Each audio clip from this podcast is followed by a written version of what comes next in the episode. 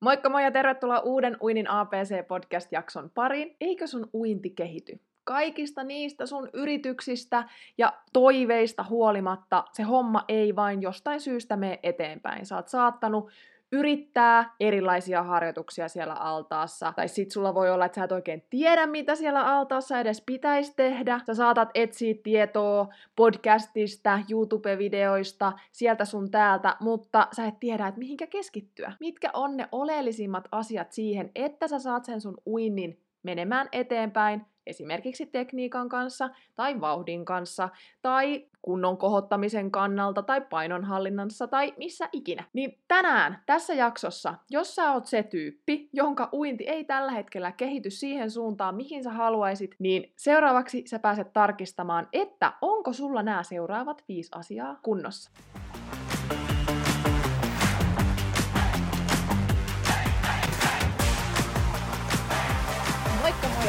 Tervetuloa Uinin APC-podcastin pariin. Mun nimi on Heidi Savioja ja mä olen sun uintivalkkosi täällä mikin toisella puolella. Tämä podcast on sulle, joka haluat oppia nauttimaan siitä uinnista entistä enemmän uusien oivallusten ja onnistumisten kautta, saada lisää rohkeutta ja itseluottamusta kokeilla ja opetella uusia taitoja siellä vedessä. Mä autan sua vapauttamaan sen sun sisäisen, ehkä vielä vähän uinuksissa olevan vesipetosi eloon niin, että tästä kuntouinnista voisi tulla sulle uusi harrastus, tapa viettää sitä omaa aikaa tai vaikka jopa ihan elämäntapa.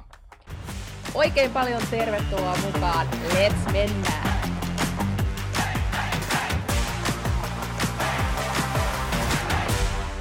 Yksi semmoinen haaste, mitä mulle on kerrottu tuolla somessa siihen omaan uintiin liittyen, on nimenomaan pelko siitä kehittymisen puutteesta. Eli kun ei kehity. Ja nyt me käydään läpi sun kanssa, että sä pääset tarkistamaan, että onko sulla nämä seuraavat viisi asiaa kunnossa. Ja nämä viisi asiaa on kehittymisen peruspilarit, eli harjoittelu, ravinto, lepo ja palautuminen, mielen hyvinvointi ja se sun elämän rytmi. Ja mennään heti ekana nyt tarkemmin näihin jokaiseen osa-alueeseen ja aloitetaan sitä harjoittelusta. Eli nämä kaikki viisi asiaa siis vaikuttaa siihen sun kehittymiseen, ja sä voit ajatella nämä semmoisena ympyränä, nämä, peruspilarit. Eli jokainen näistä vaikuttaa toiseensa, ja ne yhdessä vaikuttaa siihen, että kehitytkö sä siihen suuntaan, mihin sä haluat siinä uinnissa. Toki tämän voi ajatella myös johonkin toiseen liikuntamuotoon, mutta me keskitytään nyt tässä jaksossa tietysti, kun ollaan Uinnin APC-podcastissa, niin siihen uintiin. Ja harjoittelussa ne oikeastaan ne tärkeimmät asiat, jotta sä kehityt, on se, että sitä tulee riittävästi. Semmonen yksi kerta kahdessa viikossa ei vielä vie sun uintia eteenpäin, paitsi jos sulla on semmonen tilanne, että sä et ole koskaan ennemmin uinu, ja nyt sä oot aloittanut, ja sä aloitat sillä, että yksi kerta kahdessa viikossa mutta sekään ei vie sua kovin kauaa pitkälle. Se voi tuoda sulle kehitystä ensimmäiset 4-6 viikkoa, mutta sitten se sun kehitys tyssää. Eli harjoittelu riittävästi. Ja toisena kohtana on se, että monipuolisesti. Eli se on vaihtelevaa ja monipuolista se sun tekeminen siellä altaassa ja myös siellä altaan ulkopuolella. Ja totta kai tähän harjoitteluun siihen, että se on riittävästi ja se on monipuolista, niin vaikuttaa se sun taso millä tasolla sä oot tällä hetkellä siinä sun uinnissa. Minkälaiset resurssit sulla on muusta elämästä siihen uintiin annettavaksi aikaa, rahaa, energiaa, taitoa. Ja totta kai se sun tavoite myös sen uinnin suhteen. Se tulee ottaa huomioon siinä harjoittelussa. Nyt mä näytänkin sulle kaksi esimerkkiviikkoa. Eli toinen on aloittelijan, aloittelijan harjoitteluviikko uinnin suhteen ja sitten toinen taas enemmän semmoisen vähän kokeneemman kuntouimarin, jolla on jo se perustekniikka hallussa. Ja jos tosiaan kuuntelet tätä nyt Spotifysta, niin ehdottomasti suosittelen kurkkaamaan myös YouTubesta tämän jakson, niin sä näet nämä esimerkkiohjelmat. Tai esimerkkiviikot. Tässä on nyt siis aloittelijan esimerkkiviikko, ja tässä on nyt otettu huomioon se, että mikä on se aikuisten liikuntasuositus viikossa, ja se on siis kaksi ja puoli tuntia reipasta liikuntaa tai yksi ja puoli tuntia rasittavaa liikuntaa, mutta mä oon nyt pitänyt sen tässä reippaassa liikunnassa. Ja lisäksi kaksi kertaa viikossa tulisi semmoista lihaskuntoa ja liikehallintaa myös siellä viikossa. Ja yhteensä tässä viikossa on nyt semmoista, sanotaanko suunnitelmallista liikuntaa kaksi ja puoli tuntia viikkoon. Siellä on maanantaina 15 minuutin tämmöinen kuntopiiri koko kropalle, joka vähän nostaa sykettä, tulee vähän hikeä pintaan, mutta tämä voi toimia erittäin hyvänä vaikka semmoisena taukojumppana. Ja nimenomaan kun ajatellaan aloittelijaa, niin mä ajattelen aloittelijan niin, että siellä ehkä liikutaan yksi tai kaksi kertaa viikossa, mutta nyt haluttaisiin lisätä sitä liikunnan määrää. Ja aina ekana mä lähden, tykkään lähteä lisäämään kertoja, koska se lisää enemmän semmoista aktiivisuutta ja vireyttä sinne sun viikkoon, sinne arkiviikkoon, kuin se, että sä vaikka teet yhden kerran viikossa neljä, tu- neljä tuntia liikuntaa, niin parempi on se, että sulla on useammin, mutta lyhkäsempi aika, kuin se, että harvemmin ja pitkä treeni. Eli lyhyesti ja useammin. Niin tässä on nyt neljä treenikertaa sinne viikkoon, ja yksi on tosiaan tämä maanantai 15 minuutin kuntopiiri. Sitten on lepo tiistaina, keskiviikkona olisi tämmöinen 30 minuutin vesijumppa ja siihen päälle 15 minuuttia uinnin tekniikkaharjoitteita. Eli jos se sun uinti ei vielä ole siellä viikko-ohjelmassa, mutta sä käyt esimerkiksi vesijumpassa, niin lisää siihen vesijumpan päälle tekniikkaharjoitteita, vaikka siihen sitä kohti sitä vapaa-uintia. Sitten on taas lepopäivä, torstaina. Perjantaina olisi sitten ensiksi 15 minuutin vesijuoksu, saadaan vähän lämpöä ylle ja sitten 30 minuuttia matkauintia omalla tyylillä. Lauantaina taas lepo ja sitten sunnuntaina semmoinen kiva perheen kesken tehty pyörälenkki tai pyöräretki, vaikka 45 minuuttia. Niin yhteensä tästä tulee se kaksi ja puoli tuntia liikuntaa sinne viikkoon ja se sisältää kaksi lihaskuntoa ja liikehallintaa. Ja totta kai pelkkä se, että sulla tulee tämmöisiä 30 minuutin tai 15 minuutin suunniteltuja liikuntahetkiä sinne päivään, niin siellä olisi hyvä olla mahdollisimman usein kevyttä liikuskelua ihan joka päivä, juurikin kotityöt, pihatyöt, lasten kanssa leikkiminen, koiran ulkoilutus, taukoliikuntahetket, eli se, että sä nouset siitä penkiltä seisomaan hetkeksi ja jalottelet ehkä hakemaan tulostimesta, mitä sä oot tulostanut, tai käy juomassa vettä, tai kävelet portaat hissin sijasta. Eli tämmöisiä pieniä arkisia valintoja, millä sä lisäät sitä semmoista kevyttä liikuskelua sinne päivään. Ja tämä sisältää myös työmatkat pyörällä, kävellen. Eli näin meillä olisi riittävästi sitä liikuntaa siellä pitkin viikkoa, sitä olisi monipuolisesti ja juurikin se sun oma taso, eli tässä tapauksessa nyt se aloittelija, niin on se lähtötaso, mistä lähdetään liikenteeseen. Ja monipuolisesti, eli siellä on myös sitä lihaskuntoa ja liikehallintaa ja sitten sitä uintia ja vähän toi muutakin liikuntaa kuin vain uintia. Jos sä oot taas sitten kokeneempi kuntouimari, niin silloin se sun viikko näyttää totta kai vähän erilaiselta. Tässä on nyt suunnitelmallista liikuntaa tässä esimerkkiviikossa neljä tuntia viikossa, ja lisäksi tässä on myös sitä kevyttä liikuskelua joka päivä, mitä tuossa edellisessäkin. Täällä olisi nyt laitettu maanantaille 40 minuutin uinti, joka on tekniikkapainotteinen treeni. Tiistaina olisi kuntosali, joka keskittyy yläkropan voimaan, koska se on tärkeässä roolissa uinnissa. Keskiviikko olisi sitten lepo, Torstaina olisi taas uinti 45 minuuttia ja se keskittyisi enemmän semmoiseen vauhtiin, eli siellä olisi vähän intervallimaista.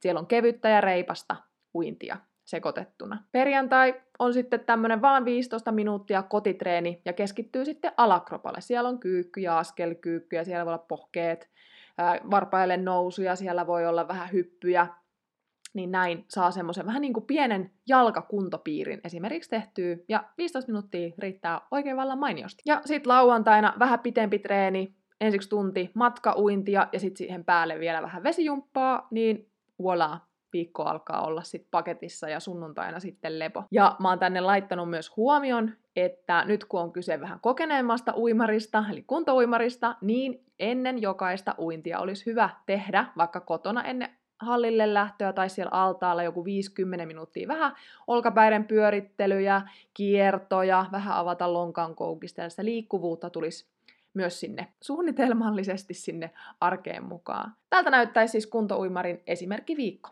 Et sitten jos sä tarvitset apua siihen yksilöintiin, siihen, että se on nimenomaan sun lähtötaso, sun tavoite huomioon ottaen tehty, niin sitten kannattaa kysyä apua omalta valmentajalta. Sitten toisena kohtana ravinto. Siellä ne pääjutut on se, että sä saat riittävästi energiaa ja sä syöt säännöllisesti. Ne on ne niin kuin tärkeimmät peruspilarit tämän ravinnon suhteen.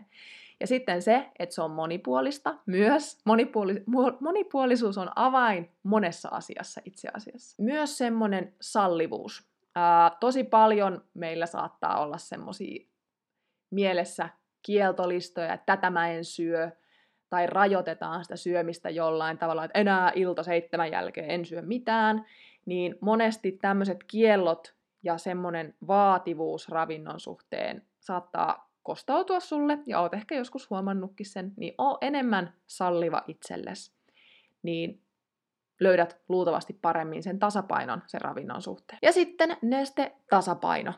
Se on myös isossa roolissa siihen kehittymiseen. Eli jos me ei saada sille meidän elimistölle riittävästi monipuolisesti ravintoa ja nestettä, niin kehittyminenkin on hankalampaa, koska ravinto vaikuttaa myös siihen sun palautumiseen, johon mennään kohta seuraavaksi. Mutta tästä ravinnosta vielä pari, pari kuvaa mä haluan näyttää.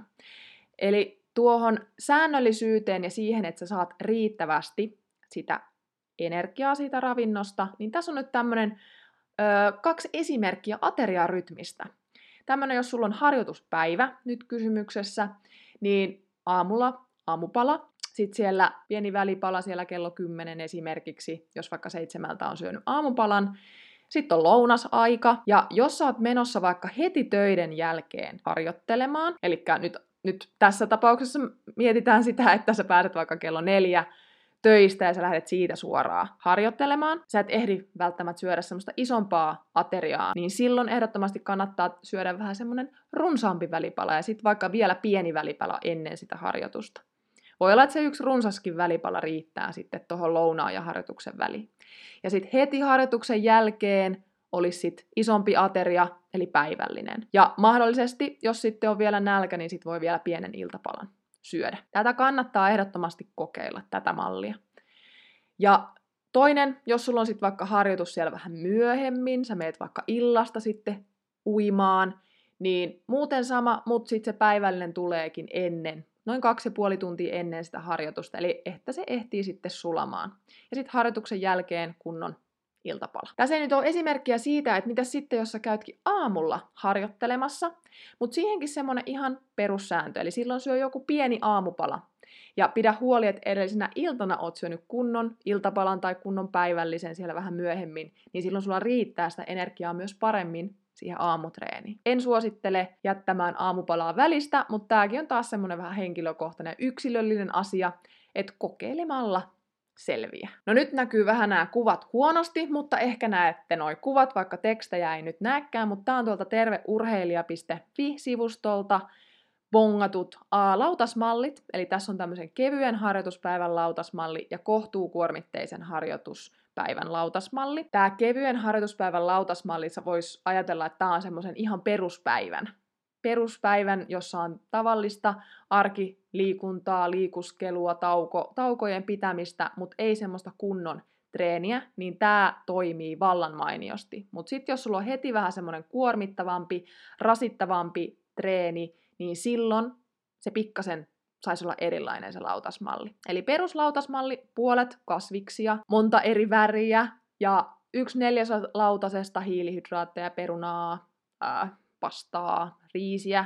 Ja sitten taas yksi neljäsosa on sitten proteiinilähteitä, kalaa, munaa, fetaa, tomua, to, tomua, topua, kanaa, jauhelihaa. Ja lisäksi jotain hyvää rasvanlähdettä, vaikka öljyä salaatin kastikkeeksi, lasivettä, ehkä lasimaitoa, ja ehkä yksi näkkäri tai yksi leipä siihen vielä kylkeen. Mutta sitten jos sulla on tosiaan se kohtuukuormitteinen harjoituspäivä, niin silloin lisää hiilihydraattien määrää ja pienennä kasvisten määrää siitä lautasesta.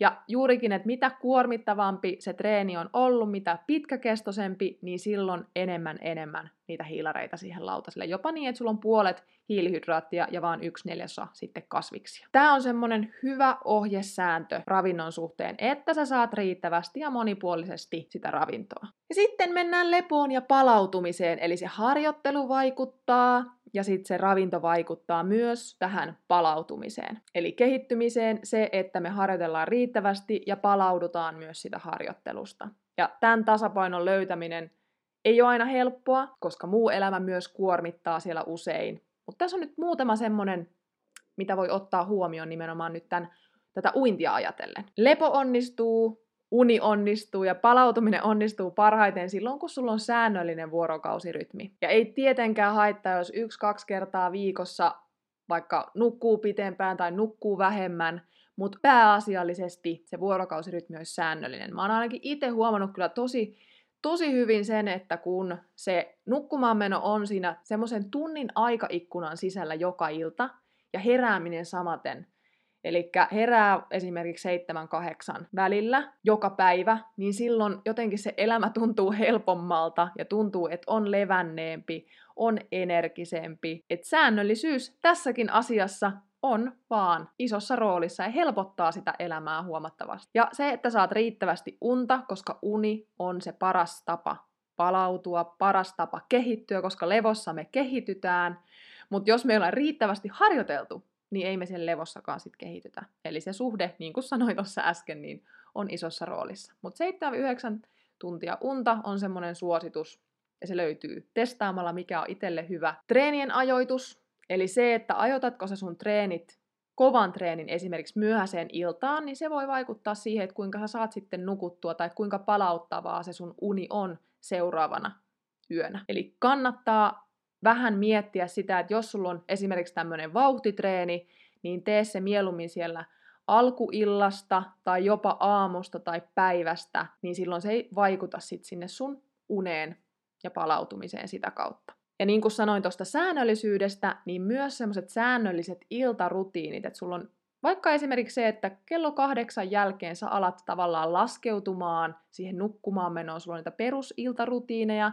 Jos sulla on lapsia, niin luultavasti sulla on siellä lasten vuoksi ne rutiinit, mutta jos sulla ei ole lapsia, niin silti kannattaa luoda itselleen semmoiset tietynlaiset rutiinit, jotka koko ajan valmistaa sun mieltä ja kehoa siihen, että kohta mennään nukkumaan. Ja toki lepoon ja palautumiseen vaikuttaa sit myös se kokonaiskuormitus, niin kuin jo on tässä itse asiassa montakin kertaa sanonut se, että riittävästi harjoittelua ja sitten sitä palautumista niin ne takaa sulle sen kehittymisen. Tässä on mun mielestä hyvä kuva ja vielä tuolta terveurheilija.fi-sivustolta, eli miten palautumista voidaan edistää, koska monesti mä oon huomannut sen, että lähdetään vähän niin kuin väärästä päästä siihen palautumiseen, eli ajatellaan, että mun pitäisi enemmän käydä hieronnassa tai mun pitäisi enemmän venytellä tai otetaan erilaisia ravintolisia sinne avuksi tai mitä tahansa, mutta se perusta, se palautumisen perusta on se uni ja lepo, se riittävä energiansaati ja nestetasapaino. Sillä on vaikutusta myös siihen palautumiseen. Ja järkevästi suunniteltu harjoittelu, niin sen harjoittelun ohjelmoinnissa tulisi just huomioida myös ne arjen muut kuormitustekijät. Niin kuin sanoin, että just se sun oma lähtötaso, ne sun omat resurssit, mitä sulla on tällä hetkellä annettavaa. Jos sulla on vaikka töissä nyt semmoinen kiireisempi ajanjakso tai muuten siellä perheelämässä on jotain kuormittavia tekijöitä, niin totta kai ne vaikuttaa siihen, että miten paljon sä pystyt liikkumaan tai millä kuormittavuudella. Eli ehdottomasti nämä asiat kannattaa ottaa huomioon. Ja itse asiassa tuosta Mä jatkan tästä kehittymisestä ja tästä ohjelmoinnista seuraavassa jaksossa, eli kannattaa sekin sitten tulla kuuntelemaan. Ää, ja palautumista tukee juurikin hyvä aerobinen kunto. Eli siellä harjoittelussa olisi hyvä ottaa huomioon, että siellä on mahdollisimman paljon sitä semmoista matalatehoista liikuntaa, eli sitä kevyttä liikuskelua pitkin päivää, eli se jo auttaa siihen sun aerobiseen kuntoon, kun sulle tulee niitä työmatkoja pyöräillen tai osaksi kävellen. Ja sä käyt siellä uimassa, teet semmoista rauhallista matkauintia, vähän nostaa sykettä, vähän hengästyttää, niin aerobinen kunto kohoaa ja se tukee sitä sun palautumista. Nyt me ollaan käyty ne tavallaan ne pääpointit siihen kehittymiseen, mutta kehittymiseen vaikuttaa myös se sun mielen hyvinvointi. Ja mä oon listannut tähän nyt tämmöiset uinnin kannalta oleellisimmat asiat, mitkä mä koen siihen mielen hyvinvointiin vaikuttavan, eli on se, että sulla on jonkinlainen yhteisö sen uinnin ympärillä, koska se myös sitouttaa sua paremmin pitkäjänteiseen säännölliseen harjoitteluun pidemmän aikaan. Tai sitten se voi olla, että jonkun kaverin kanssa olette sopi, sopinut sen, että käytte aina uimassa, tai sulla on joku ryhmä, minkä mukana sä käyt, tai joku kurssi. Niin juurikin se yhdessä liikkuminen, niin se lisää myös sitä mielen hyvinvointia, koska siihen vaikuttaa ne sosiaaliset suhteet. Ja toki uinnissa on myös se, että sä saat ajatukset muualle hetkeksi aikaa, sä voit purkaa sun tunteita siellä, että kuulkaa usko kuinka monta kertaa on mennyt uimaan niin, että siellä kuulkaa itkeskelen itsekseni, kun mä puran sitä mun stressiä tai puran mun negatiivisia tunteita. Tavallaan jätän ne sinne altaaseen ja sitten nousen sieltä paljon kevyemmin, keveimmin mielin taas sitten ylös. Eli saa ajatuksia muualle, saa purkaa tunteita. Ja myös se, että siihen sun mielen hyvinvointiin vaikuttaa se, että sä koet jonkinlaisia onnistumisen kokemuksia siellä uidessa. Ja pelkästään se, että sä yrität vaikka aina uida pidemmän matkan, niin se ei välttämättä tuo sulle niitä onnistumisen kokemuksia, mutta se, että kun sä opettelet siellä vedessä uuria taitoja, uusia lajeja, onnistut jossain tekniikkaharjoitteessa, niin se on aika siistiä, kun saa niitä onnistumisen kokemuksia. Ja tulee semmoinen tunne, että sä ylität itsesi. Semmoinen rohkeus muutenkin kokeilla omia rajoja lisääntyy ja voi ehkä olla hyötyä sitten siellä muussakin elämässä. Ja mielen hyvinvointiin vaikuttaa myös se, että sulla on jonkinlainen tuki. Eli se on se yhteisö tai oma valmentaja tai kaveri, jolta sä saat tukea myös siihen sun harrastukseen. Eli nämä asiat vaikuttaa sinne mielen hyvinvointiin ja ne vaikuttaa taas siihen sun kehittymiseen tässä uinnissa. Ja sitten vielä kehittymisen kolmio, eli kun harjoittelu, ravinto, lepo on tasapainossa, niin silloin se kehitys tapahtuu. Eli elämän rytmi. Eli se, että sun elämän rytmi on kunnossa harjoittelun, levon ja ravinnon suhteen. Näin niitä tuloksia tulee. Ja nyt seuraavana mulla on sulle tehtävä. Eli arvioi sun tämänhetkistä tyytyväisyyttä nyt jokaisella näistä näillä viidellä osa-alueella, ykköstä kymppiin asteikolla.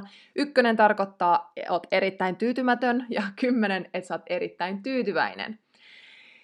Ja nyt voit vaikka pysäyttää tämän videon tai jakson kuuntelun hetkeksi aikaa ja miettiä, että miten tyytyväinen sä tällä hetkellä harjoitteluun, ravintoon, sun lepoon ja palautumiseen, mielen hyvinvointiin ja tähän kokonaisuuteen, eli elämän rytmiin. Sitten kun oot saanut numerot laitettua näihin, niin sen jälkeen kato, että missä sä tällä hetkellä oot onnistunut tosi hyvin ja mikä on semmoinen eniten kehitystä kaipaava osa-alue. Ja sen jälkeen keskity yhteen osa-alueeseen kerralla.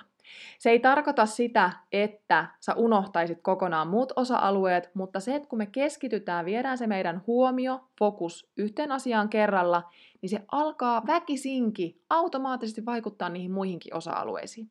Mutta jos sä yrität keskittyä kaikkiin asioihin, mä laitan nämä kaikki asiat kuntoon ja optimaalisesti, niin mitäpä veikkaat? Tuleeko onnistumisia? Eli se, että keskity yhteen osa-alueeseen kerralla, tee siellä pieniä, pieni muutos ja lähde sitä kehittämään ja parantamaan. Ja sen mä haluan tähän loppuun vielä sulle muistuttaa, että salli itsellesi enemmän, mutta vaadi vähemmän. Eli oo itsellesi armollinen tämän sun kehittymisen suhteen ja näiden osa-alueiden kanssa. Mä oon itse ainakin huomannut sen, että enemmän kuin on itsellensä salliva, niin se vapauttaa enemmän energiaa keskittyä niihin olennaisiin asioihin ja vie sen huomion pois epäolennaisesta. Vaadi vähemmän, salli enemmän. Hei, ja seuraava jakso on nyt sitten tulossa ensi viikolla jälleen perjantaina, joten laitahan tämä kanava tilaukseen, käy kurkkaamassa sieltä kuvauksesta mahdolliset linkit ja nähdään seuraavassa jaksossa. Moikka!